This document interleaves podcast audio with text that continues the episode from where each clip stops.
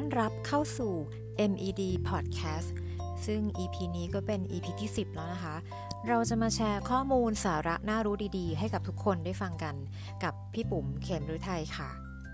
ทุกคนทราบไหมคะว่าจริงๆ แล้วเนี่ยมนุษย์เราเนี่ยมีอยู่ 2 ลักษณะ ซึ่ง 2 ลักษณะนี้เนี่ยมีความแตกต่างกันอย่างสิ้นเชิง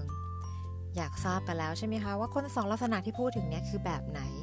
แล้วเราเองเนี่ยอยู่ในคนประเภทไหนกันแน่ มาฟังกันเลยค่ะ คนประเภทแรก เรียกว่า introvert คนประเภทที่ 2 เรียกว่า extrovert ซึ่งคำสองคำนี้ค่ะ introvert กับ extrovert เนี่ยถูกบัญญัติขึ้นมาโดยจิตแพทย์ชื่อดังที่ชื่อว่าคาจุงนะคะ เขาเป็นคนแบ่งคนสองประเภทนี้เนี่ยจากวิธีการเพิ่มพลังงานของตัวเอง หรือว่าวิธีการเพิ่ม productivity ให้ตัวเองนั่นเอง เขาบอกว่าคนที่เป็นคน introvert นะคะ จะมีการชาร์จพลังโดยการชอบอยู่คนเดียว ตรงกันข้ามค่ะ ในขณะที่คน extrovert ชอบที่จะชาร์จพลังงานโดยการได้เจอกับคนอื่นๆ คราวนี้ถ้าเราจะมาลองลงลึกกันบ้างว่าไอ้คนแต่ละประเภทเนี่ย ระหว่าง introvert กับ extrovert เนี่ย แตกต่างกันแบบไหนกันบ้างนะคะ เรามาเริ่มจากคนที่เป็น introvert ก่อน introvert เนี่ยเขาจะแบ่งออกเป็น4 level ด้วยกัน level ที่ 1 ก็คือเป็น introvert ที่เป็นแบบ social introvert ก็คือเป็น level ที่จริงๆก็ชอบอยู่คนเดียว แต่ว่าก็ยังสามารถที่จะไปเจอคนอื่นๆ รอบข้าง เจอคนมากมายได้บ้างเหมือนกันเลเวลที่ 2 ก็คือ thinking introvert คนกลุ่มที่ 2 เนี่ยมักจะดำดิ่งอยู่ในห้วงของความคิดของตัวเอง คนเหล่านี้ช่างคิดแล้วก็มักจะทบทวนความคิดของตัวเองอย่างสิ้นเชิง แบบลึกซึ้งด้วยนะคะเลเวลที่ 3 ก็คือเรียกว่า anxious introvert คนกลุ่มนี้จะชอบอยู่คนเดียวมากๆ เพราะมักรู้สึกว่าวางตัวไม่ค่อยถูก เวลาต้องอยู่กับคนอื่นๆ แล้วก็มีแนวโน้มที่จะคิดถึงเรื่องราวต่างๆ ที่จะเกิดขึ้น ต่อการคิดของเขาเนี่ยจะเป็นแบบ worst case scenario คือจะมองโลกแบบกังวลเสมอๆ เลเวล4อันนี้ก็ขั้นขั้นสูงเลยเนาะ เรียกว่า retrain introvert คนกลุ่มนี้เนี่ยลักษณะเด่นก็คือจะคิดอย่างรอบคอบสุดๆเลยก่อนทำอะไรเนี่ย จนทำให้คนภายนอกมองว่าทำงานช้า แต่จริงๆแล้วพวกเขาเนี่ยจะคิดถึงผลของสิ่งที่เขาตัดสินใจอย่างละเอียดละออมากๆ ก่อนที่จะทำอะไรลงไปนะอันนี้คือเป็นคนกลุ่ม introvert เนาะเราเป็นคนแบบนี้หรือเปล่า ลองลองตอบตัวเองดูก่อนนะคะอะแล้วลองมาฟังคนอีกประเภทหนึ่ง extrovert ค่ะ คนส่วนใหญ่เนี่ยมักจะมองว่า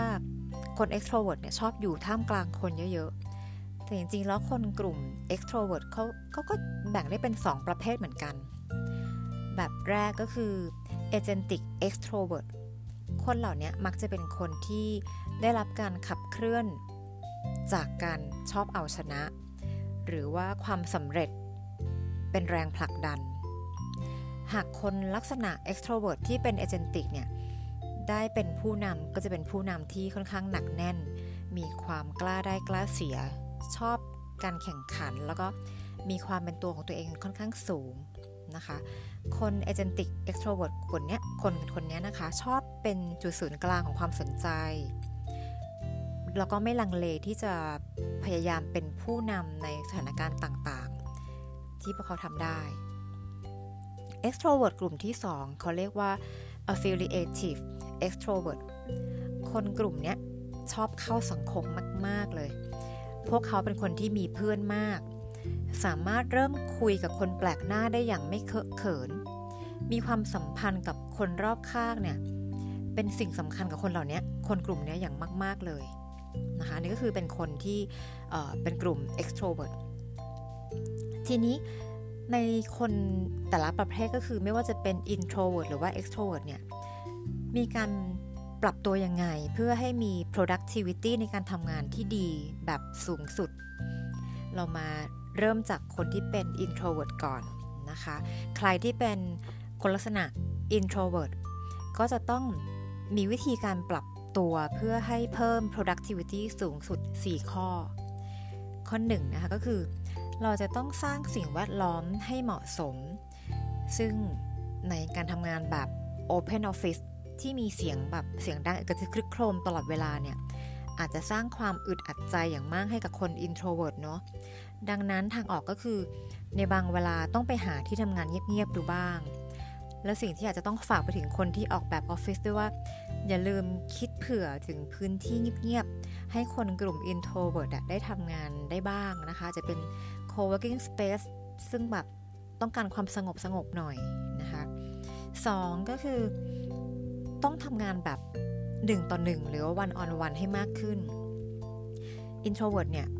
จะต้องพูดคุยกับคนทีละคนเนาะ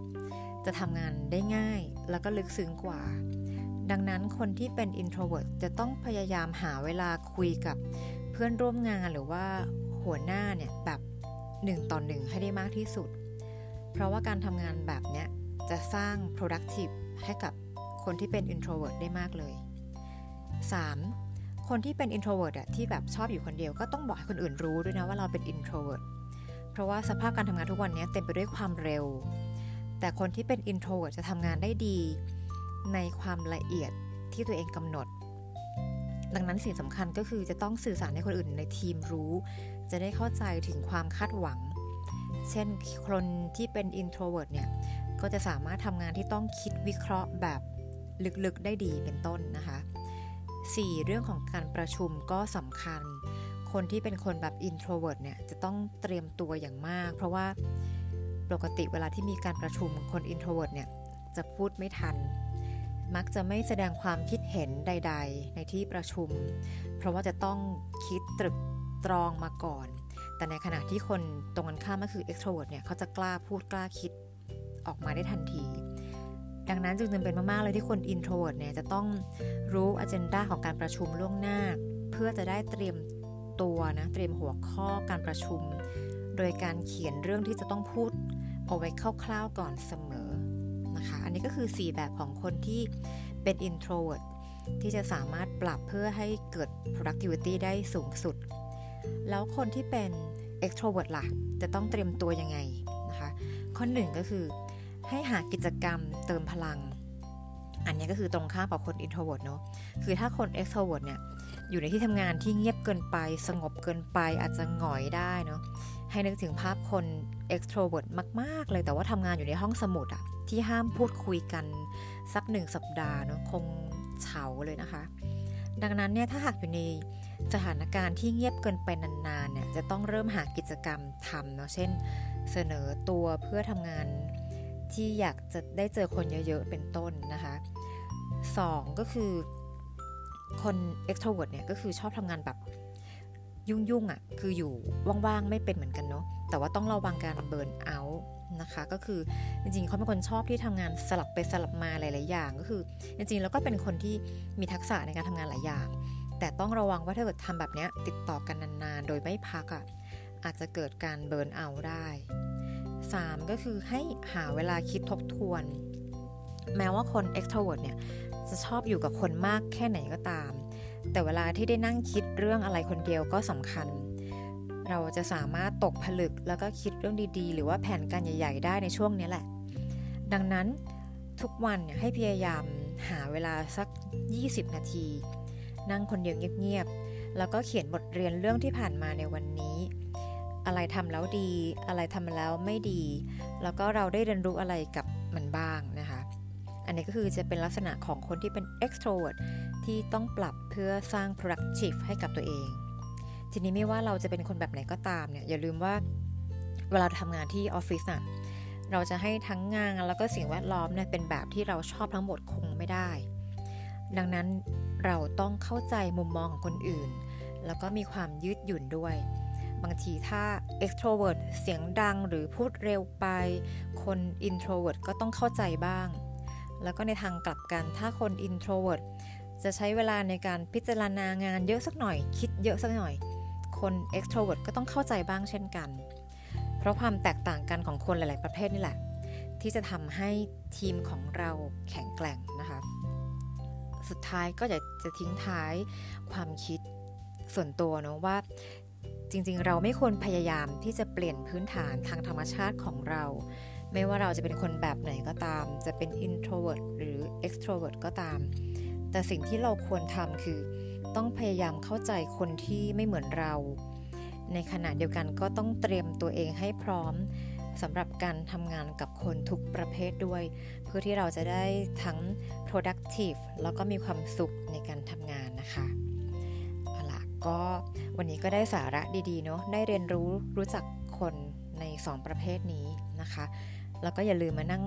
พินิจพิเคราะห์นะว่าเราเป็นคนแบบไหนกันแน่ แล้วพบกันใหม่นะคะกับสาระดีๆ กับ EP หน้าค่ะ สวัสดีค่ะ